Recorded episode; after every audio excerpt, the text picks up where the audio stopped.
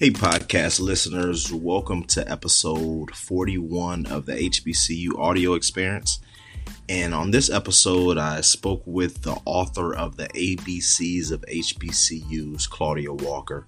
She's put together a really, really fun book for children that allows children to practice their ABCs with uh, things related to HBCUs. So we talked about everything from the fundamentals of making a book to uh, even talking about what HBCU she predicts that her children will go to. Really fun conversation, really thoughtful conversation, a good conversation, and I think you will enjoy it. Walker here with us today. Claudia is the author of the ABCs of HBCUs. Claudia, tell me a quick synopsis of who you are and how you got to where you are today. Sure. Well, thank you for having me, first of all. Um, I'm Claudia Walker. I am a wife, I'm a mom of three. I am, I've been a teacher for about 15 years and a very proud alum of Spelman College. And where I am now, it's it's been a long road, but I when I was at Spelman, I was an English major, so I always had a love of literature and writing, and I guess that field of study, along with being an educator, a mom, an advocate of HBCUs, um, led to me writing the book, The ABCs of HBCUs. Now, you know, sometimes there are some things that you see and you see them and you're like, wow, why didn't I think of that? And that's what I thought when I saw this, like, wow, this is a great idea. How did you come up with the with the idea of writing a book, the ABCs of HBCUs? You know, um, so every year I try to take a trip to Georgia. My mom is from Georgia. I have family there. And my parents also have a home in Atlanta. So every year we take the kids and we go, we visit family. And it's a tradition for me to take my daughter back to campus. So we, you know, we go on to campus it's usually around the holidays. So there aren't a lot of people, there aren't a lot of students on campus, but we go on campus, we make sure we visit the bookstore. On our most recent visit, about maybe a year and a half ago, we got the chance to go into my dorm and we went into my dorm room. We took selfies. And, you know, it was a surreal experience because as a mom, I think it just it hit me, especially because we live on the West Coast. We're in California, so we don't really have the luxury of visiting HBCUs regularly, right? There aren't any here in California. So when we were in my dorm room taking selfies, it just kind of hit me what if my daughter actually has an opportunity to, to go to Spelman or go to an HBCU? And we made the rounds on campus. We visited the gym. She loves playing soccer. So she stopped and was talking to the people in the, the gym about the different types of soccer programs and sports programs. And I'm always trying to do the hard sell. But again, we're only on campus one day out of 365, right? So that last visit, we were driving back home and I thought, well, what about my sons? My my husband is not a Morehouse alum. He didn't graduate from an HBCU. So my sons really haven't had the opportunity to really get involved in the HBCU life or go on to campus. And so that's when the idea for the ABCs of HBCUs hit me. I think my youngest son was probably two at the time. And when we were you know, getting on the plane and heading back to California, I just thought, how can I encapsulate this experience that I had with my daughter into something that we can have forever, into something that we can share with other children. And I really wanted it to be a, a, an HBCU college tour. You know, when I was in high school, I had a chance to do one of the Black college tours where we went and visited college campuses. And I thought, what if I could create something that actually gave that experience from A to Z to to young children. And so that was really where the idea came from. Nice. So you had the idea of it. What was the first thing you did? Did you did you just go and write it down on paper saying hey this is how i'm going to do it did you say let me look and see if there's anything out there let me say did you say hmm, I wonder how I would get this manufactured? Did you say, oh, I have someone that's an illustrator I'm going to work with? How did that process go? For me, it's always does it exist? I, I come up with tons of ideas and I always try to do research to see whether it exists because I don't want to get you know, halfway into a project or have something completed and find out that it actually exists. Because if it existed, I would have just bought the book, right, for my kids and shared it with them. So that was the first step. And then the next step was trying to get down as many ideas as I could. So I knew that I wanted it to be an ABC book, but I didn't want it to be as simple as, you know, A is for Alabama A&M and then move on to the letter B, right? I really wanted it to be narrative. I really wanted it to not just be about the schools but about the history of the schools and and the history of the people who attended the school. So after that, I then had to delve into the research because I didn't know everything about you know the different HBCUs that exist. Right, makes sense. If you had to, this is kind of off topic a little bit, but it's on topic. If you had to guess what three HBCUs your kids would go to, what would what would you guess that each of them would go to? Just by looking at their personalities now. Oh, oh wow, huh? That's interesting. so I would say my daughter, obviously Spelman. Do you want me to pick three for each of the kids, or just or or one for each kid? One for each kid. Okay. So for my daughter, I would have to say Spelman, but I would say that you know Wiley is the home of the great debaters, and my daughter is an avid mm. debater. So that might be the place for her. My son, um, I was just doing some research the other day about vet programs. He's really into animals. So I hear that Tuskegee and FAMU have have vet, vet programs. So he might end up at one of those. Mm-hmm. And then the youngest, um, he wants to be a superhero. So I have yet to find an HBCU that has a superhero and training program. So I'll have to get back to you on that one. I'm not sure. Right, right, makes sense. It's always cool just to think about how do you think your kids are going to grow up, and then you know when you look back at it, like, exactly. Did that fit? right. Right. So I looked at the cover of your book, and you have an illustrator. How did you find your illustrator? Jessica Boyd. um, so when I finished writing the book, I was excited, but then I realized, okay, we're only a third of the way done with the process. Now I've got to find an illustrator. And I was really intentional from the beginning about wanting to make sure that there were a few things. Um, I wanted the artwork to really feel like artwork. I knew that it was a book, it's a board book, it's ABCs. Initially, you're going to think about children. But to be honest, it has so much history that I know that adults are going to love it as well. And so I wanted the artwork to really reflect that. And so I also wanted a Black artist. I, on my on my list of you know, this is a little extra, but if I could ask for it, I wanted it to be someone who was an HBCU alum, but they didn't have to be. I just felt like someone who attended an HBCU wouldn't have to do any extra research. When they read the the words on the page they would initially they would immediately be able to identify with what i was what i was depicting.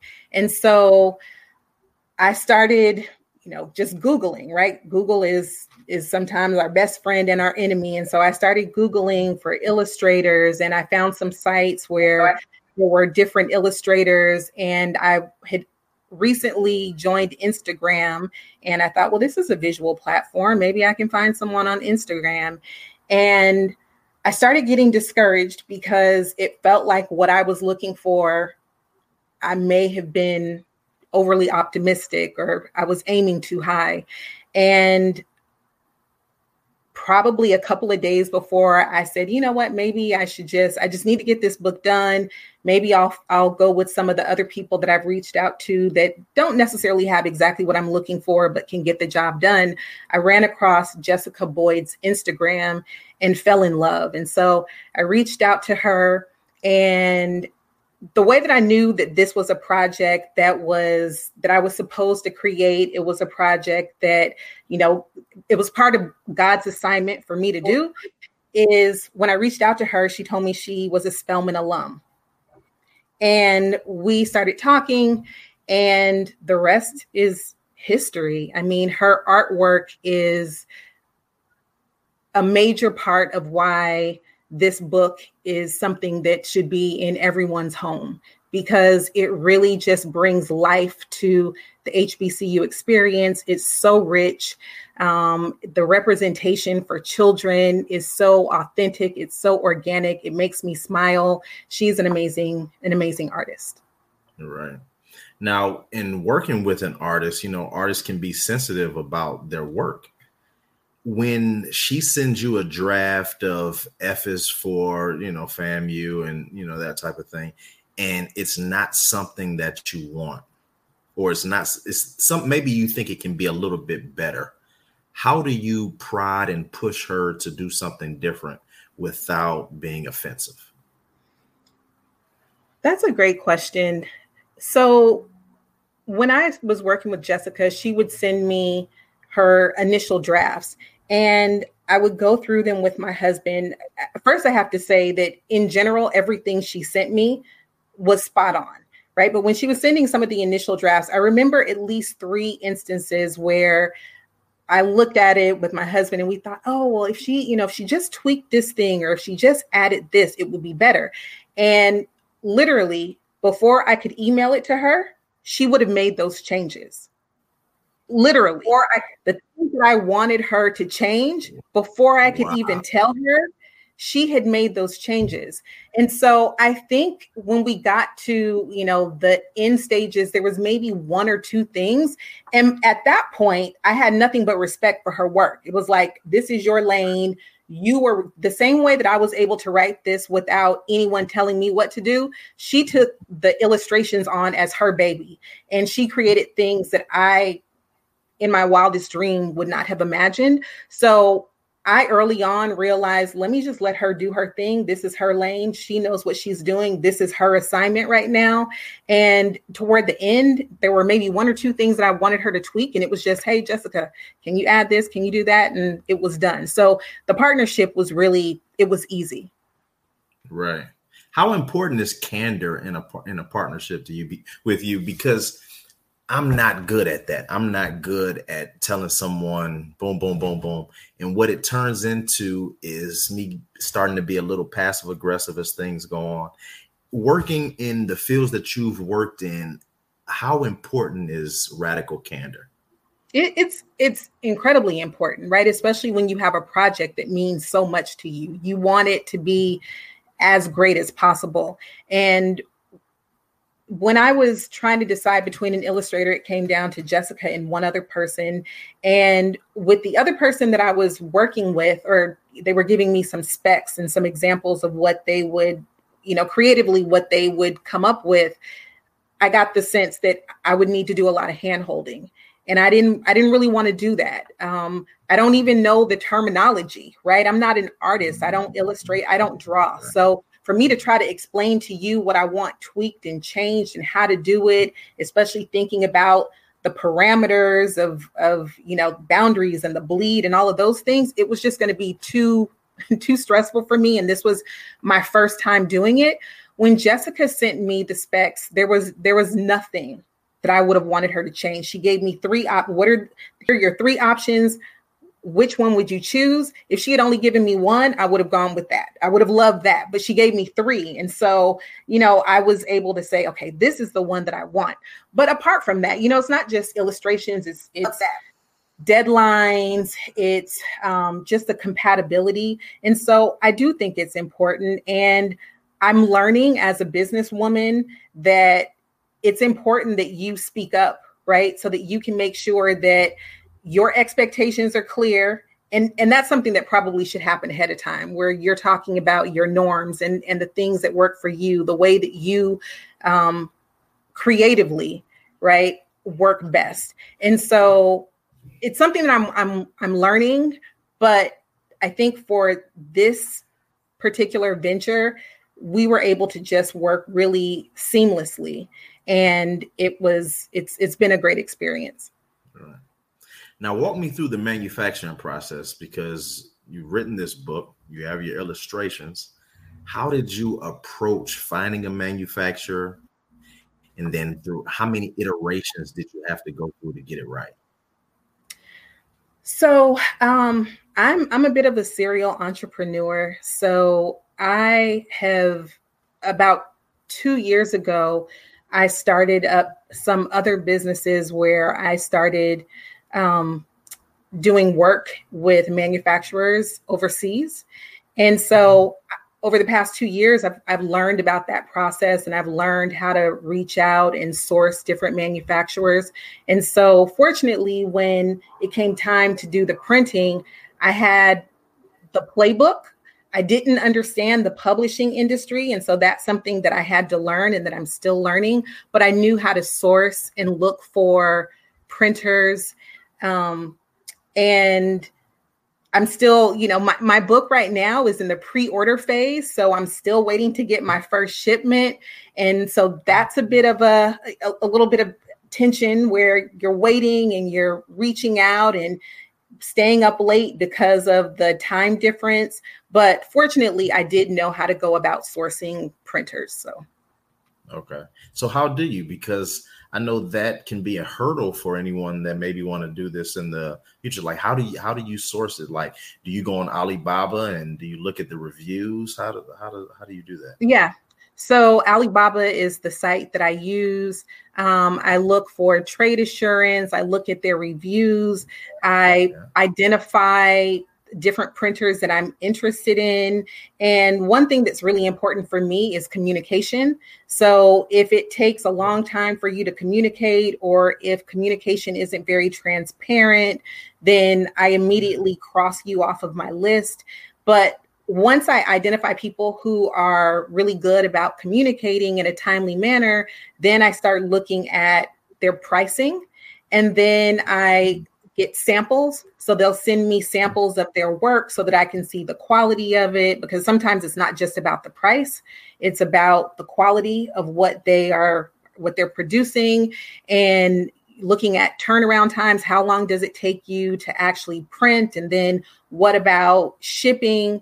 So i look at all of those things and and ultimately it just comes down to that feeling of of partnership right? The person who seems to really be looking out for you in terms of getting you the best price and in terms of making sure that they're communicating about what the next phase is and what they need from you.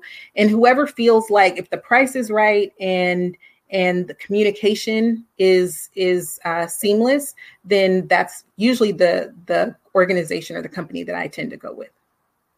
Do you go with your heart and go with feel? Because I'm somewhat of a serial entrepreneur myself, and oftentimes, if my heart, if it feels right in my heart, I always go with it. But I've found out that when I've done manufacturing things, a lot of times the first person that I reach out to ends up being the person that I work with. Interesting. Speak to that a little bit. That's interesting. I do tend to go with my heart, but I think that it's it's more like the series of things that I've said. So in the in the instance of the printer, the printer that I ended up going with wasn't necessarily the the cheapest printer, but they were the ones that we're constantly reaching out. So you know do you have you know do you have your your copy now? What about the illustrations? Are the illustrations done? Can you sit did you get my sample you know they're the people who are hungry for the business.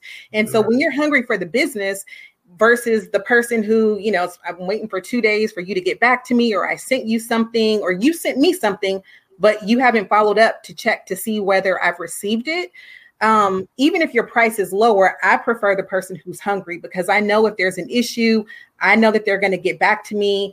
I know that they're going to pick up the phone or they're going to get on WhatsApp or they're going to shoot me an email or send me something, right? So that I know where we stand. So that's how I, I tend to function when it comes to business.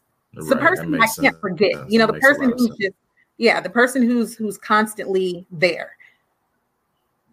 Right how important is it that they can speak fluent English? You know, I don't really know how that process works because oftentimes there's that translate button. So I never know whether you actually are communicating with me in English or if there's some kind of translator. But it is important that what you're saying is something that I understand, right? That I don't have to, that like we are all able to clearly communicate. Because when you're talking about business, you know a, a, simple mistake can be that can can cost you money. It can be expensive. So they we do need to be able to communicate effectively but i never really know because i don't speak to them on the phone. So i never really know whether they speak fluent english or if there's a good translator. Right yeah. right. Makes sense. I became aware i think it was i don't know i saw something where it was a video and a kid like doing the ABCs of HBCUs. Was that you? Yeah, that's that was my son. Yeah, these flashcards. How how cool is that? Like like what, what, how has the feedback been from that? Because it got to me, and I we don't I don't really look at any content, so something has to kind of stand out. So how has that been? I I think I remember seeing the comments and people were talking about how great that is. So what have, what have you seen from an inbound perspective? It's so funny because I created the cards. So when my kids trans, when they uh, we we started doing homeschool, mm-hmm. I decided to redo our living room to just really make it an authentic homeschooling space.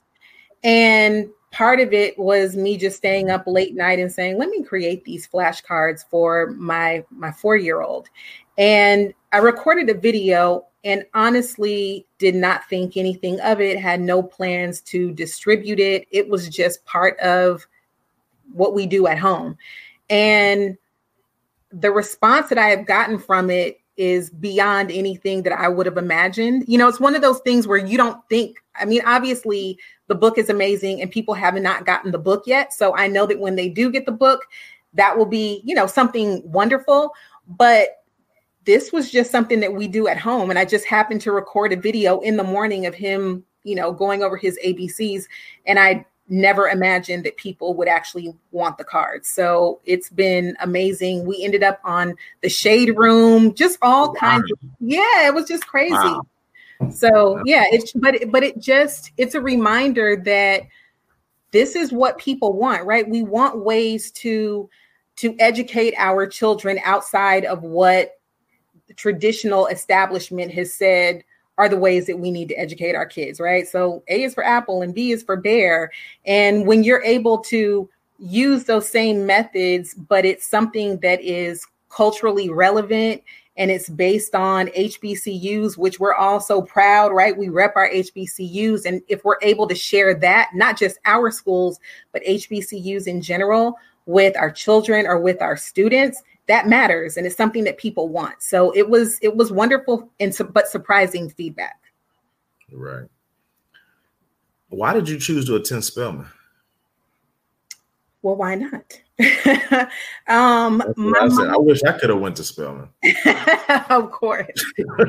Um so my mom you know again i grew up here in oakland on the west coast and so there aren't HBCUs here, but my mom grew up in Georgia and she attended Savannah State. And from, you know, ever since I was a young child, I just remember my mom talking to me about Savannah State and talking about dorm life and her friends and the fun that they used to have. I'm sure that she used to talk about what she learned and professors, but I just remember her talking about her friends in the dorm and, you know, propping the door open and doing somebody's hair and the dorm mother. It, and it just sounded like it just sounded fun. It sounded like this is the thing that I want to do, right? I'm in second grade or third grade or fourth grade, but my mom is talking about this college experience in a way that I've never experienced school or education before. And so I always knew from that that I wanted to go to college. And then along came a different world. And that I think really personified for me everything that my mom was talking about. And it made it so real. And so I was pretty set at that point about going to an HBCU, but I didn't really know what school I wanted to go to. Additionally, I was a pretty smart student. So I was always encouraged to go to college, but never to an HBCU outside of my family. So in high school, a lot of my counselors were encouraging me to go to the local UC system. And I remember my parents, I asked my parents if I could go on a Black college tour, and it was the tour that was in the Atlanta University Center. That made sense to me because I got to visit a bunch of schools in, in you know, in the vicinity.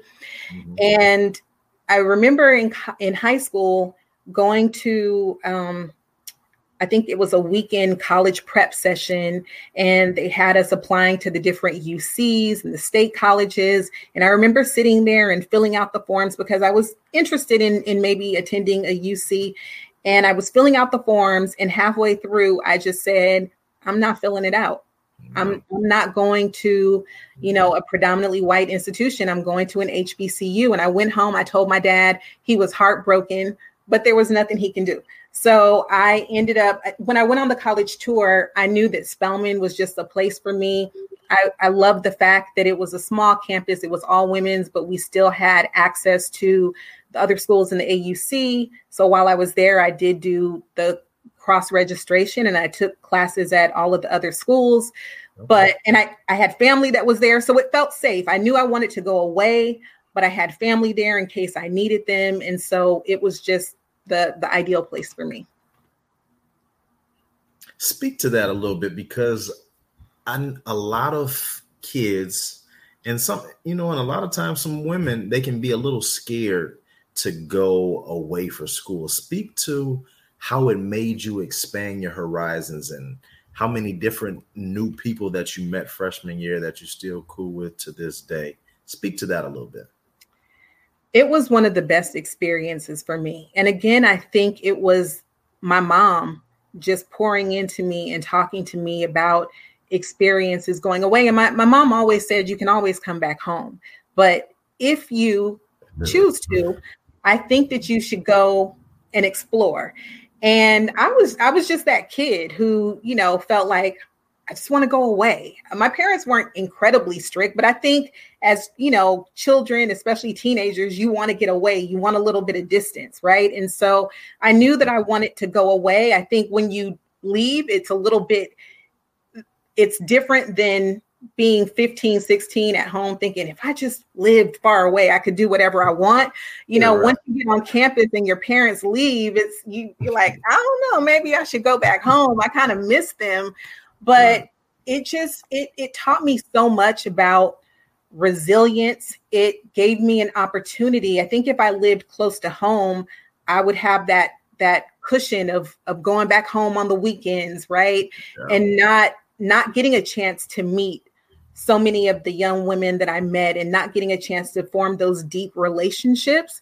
And so i work at a high school now and i always advise my students if you have an opportunity to you should get as much distance as you can, not because you don't love your family, not because you don't love where you're from, but this may be the one chance in your lifetime that you get to really explore and you know to to go places and meet people that you otherwise wouldn't have. And so that i think that really um, gave me a love of traveling and realizing that i can i can keep traveling and i can always go home.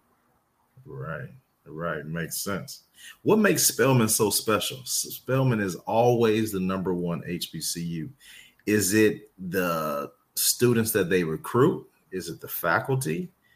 Is it? I, I know the answer is all of that, but if you had to pinpoint a couple things that really make Spelman so special, what is it? Because when I was, I think when I was 15 or 16, I used to go down to Morehouse and I had a cousin at Morehouse.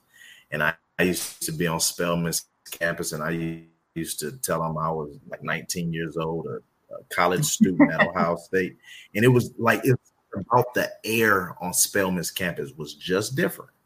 It's yeah. something about what is it about Spelman that makes it such a special place?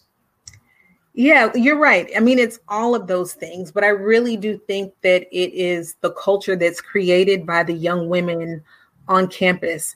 And it's not just the women on campus but it's the history right? It's it's understanding where the school began um, in in a church basement. It's understanding that there were women who just wanted an opportunity to read, and it's just it's a unique place because you have all of these different women who are high achieving women who are all part of the African diaspora who are coming together for a shared experience because we have a shared experience as as women of African descent and we know that that we're also very different right and so i think the thing that was so amazing to me about spelman is people look at HBCUs and they say, "Oh, well, there's there's no diversity because you know you guys are all black, right?" Which is not true.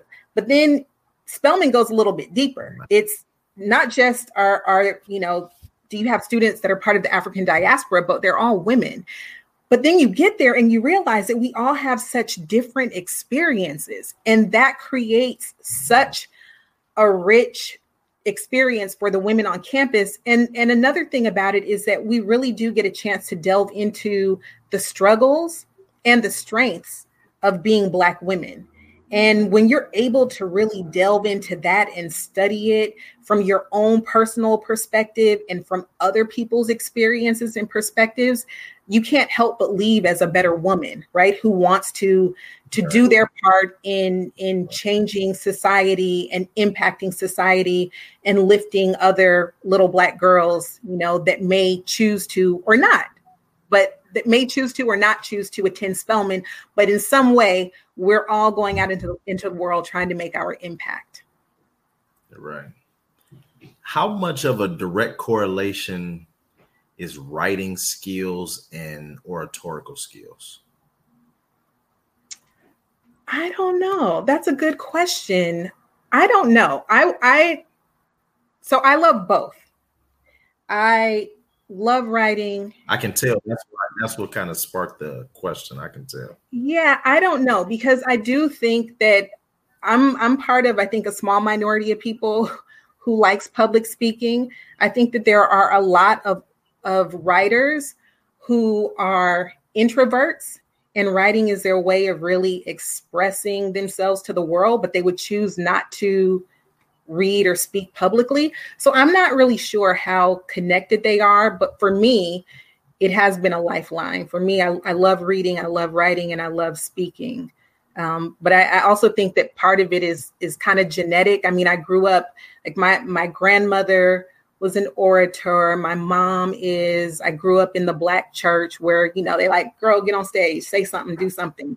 So, um, but I, I think it can be learned as well, but I, I don't know how closely related they are.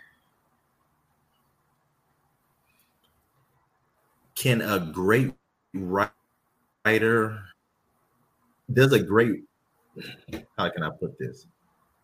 Are most writers voracious readers? I think you have to be. I think you have to be. I think I mean I don't read as much now as I as I did when I had more time. Um, but I think in order to be able to hone your craft, you've got to study other people who are honing their craft. And I think that the love of writing comes from a love of reading, right? Because ultimately you're writing usually unless it's just cathartic and you're writing to just express your emotions, usually you're writing because you want someone to read what it is that you have to say or read a story that you've written. So I do think that you have to love reading in order to be a great writer and in, order to hone your craft. Right. Were you a writer as a child?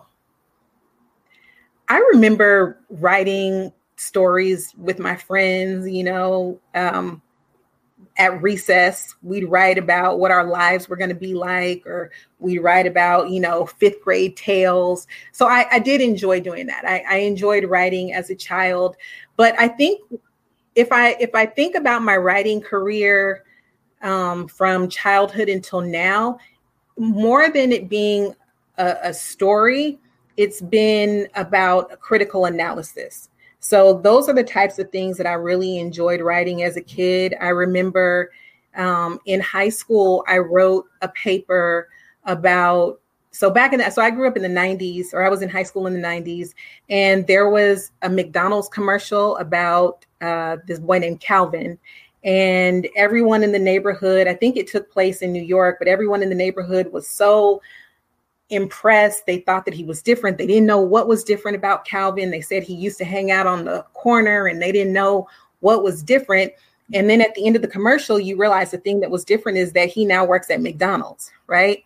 And so I remember writing a, a paper in high school, probably as a, a freshman, analyzing, critiquing that depiction of of my community of black people and i remember my teacher coming up to me and just saying this is this is different you know this is something you should you may want to think about being a writer and then as a senior at Spelman, an English major, my senior thesis was about the representations of the Williams sisters in the media. I am a I am a huge fan of Serena Williams and Venus. I grew up watching them play tennis, and when they first got onto the mm. scene, they were amazing. But the media chose to they, they would talk about them, but when you would see when you would see um, visual representations of them, they always over exaggerated their physique, right? And the girls came on the scene and they had braids and beads with the foil on the end. And when you would see pictures, it it was it was always in the midst of a shot and it always seemed it was never graceful. But on the flip side, at the time when they came on the scene, there was a, a woman by the name of Anna Kournikova, and she never won anything, but she was the highest paid paid tennis player at the time because she she fit the Eurocentric standard of beauty. And so when you would see pictures of her, it was always incredibly graceful and her hair was flowing. And so that's what my senior paper was about at um, at Spelman. And again, my professor came up to me and said, you may want to think about writing this. Maybe you want to get it published. And so, more than writing about, you know, fairy tales, I was always critiquing and analyzing things that I saw. And I think this piece of work and where I am in my life now is recognizing it's great to critique, but you know, when are you going to change the narrative, right? You can critique, but are you going to be part of the change that's actually challenging some of those misconceptions um, of of African people in the media. And so that is really what this book is about. It's, you know, recognizing that we don't have, there aren't always the best images of us. And, but I do think that over the past several years, there have been amazing writers who have come out and have, have who cre- that have created wonderful books for Black children that explores the experience of being a Black child and what's wonderful about being a Black child. And so this is really just my, you know, my little five cents of adding adding to that. Nice. Is writing a talent or a skill? I think it can be both, like anything else, right? I think that there are people, I, as a teacher, that's what I try to impress upon my students that yes, of course, there are some students who come to class and it seems like they never have to try. They're just they're they're great at whatever the particular subject is.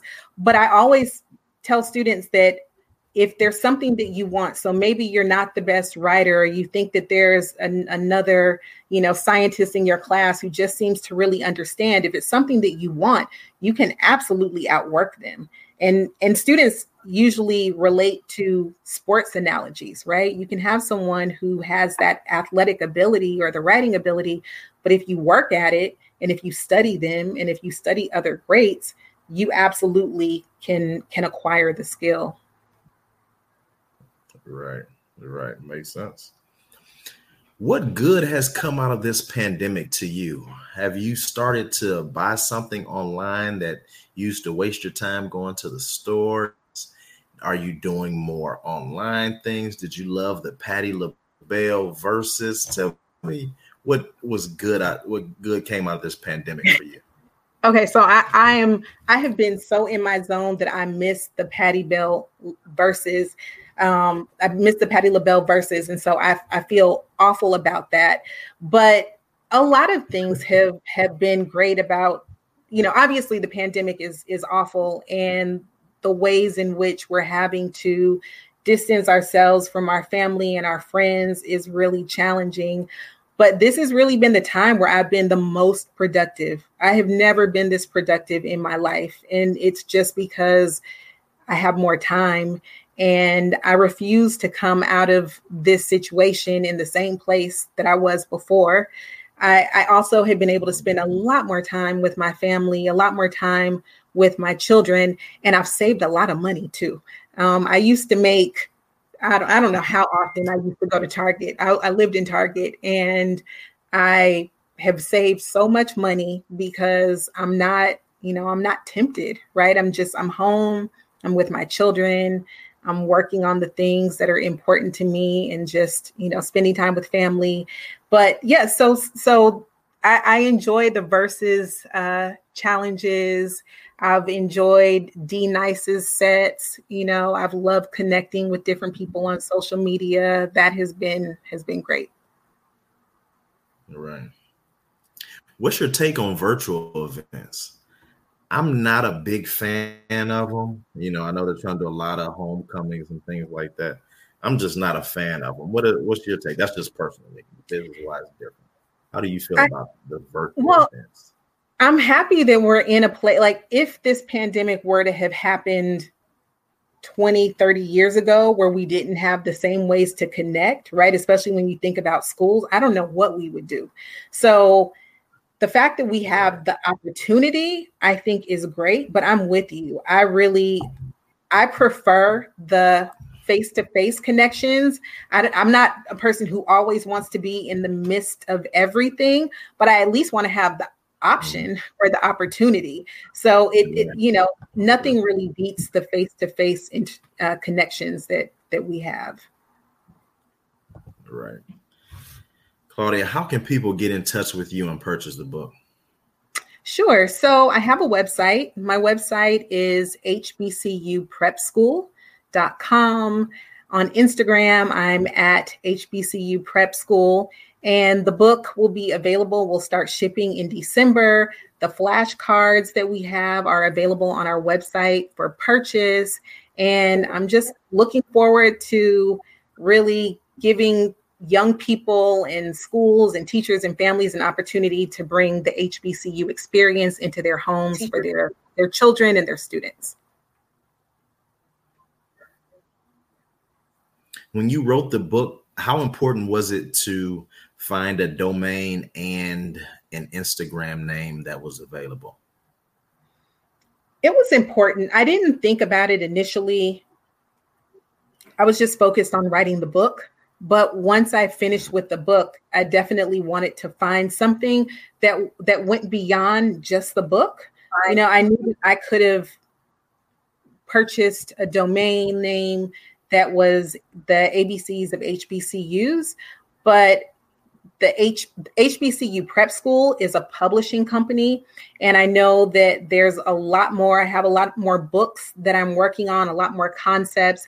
And so it's bigger than just the ABCs of HBCU. So I wanted something that would be, you know, an overarching brand for the works that are to come.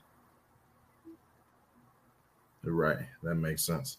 I really think that video of your son going through the flashcards, I think that's going to be yeah, absolute best marketing piece that you know you can come up with all types of like really intricate or even expensive high quality things but i think that's going to be the best like if you really run facebook and instagram ads and then run some linkedin ads against mothers and fathers sky's the limit I, I was talking to my husband about that and it's just it's funny that it was literally probably seven something in the morning just taking a video of him doing that. But I, I, agree. I think it's probably the fact that it's unpolished. It's just us doing what we typically do that, you know, that hits so differently. So yeah, I'm excited. Right. Claudia, thank you for your time. I really wish you the best. And I'm going to order a couple uh, for my kids as well. Thank you, Todd. I, I enjoyed talking to you. All right. Thank you. Hopefully, we'll do it again on the next book. All right. Sounds good. Okay. Have a good day. Take care. Thanks for listening to another episode of the HBCU audio experience. I really Hope you enjoyed our conversation with Claudia Walker. Um, also, please uh, like us and leave us a review on iTunes. It really helps out and it gives us some feedback on which way we should go, what what you like and what you don't like. And after you do that, send me an email at Todd at HBCU graduates and uh, have some shirts laying around I may send to you. So thanks a lot. Catch you on the next episode.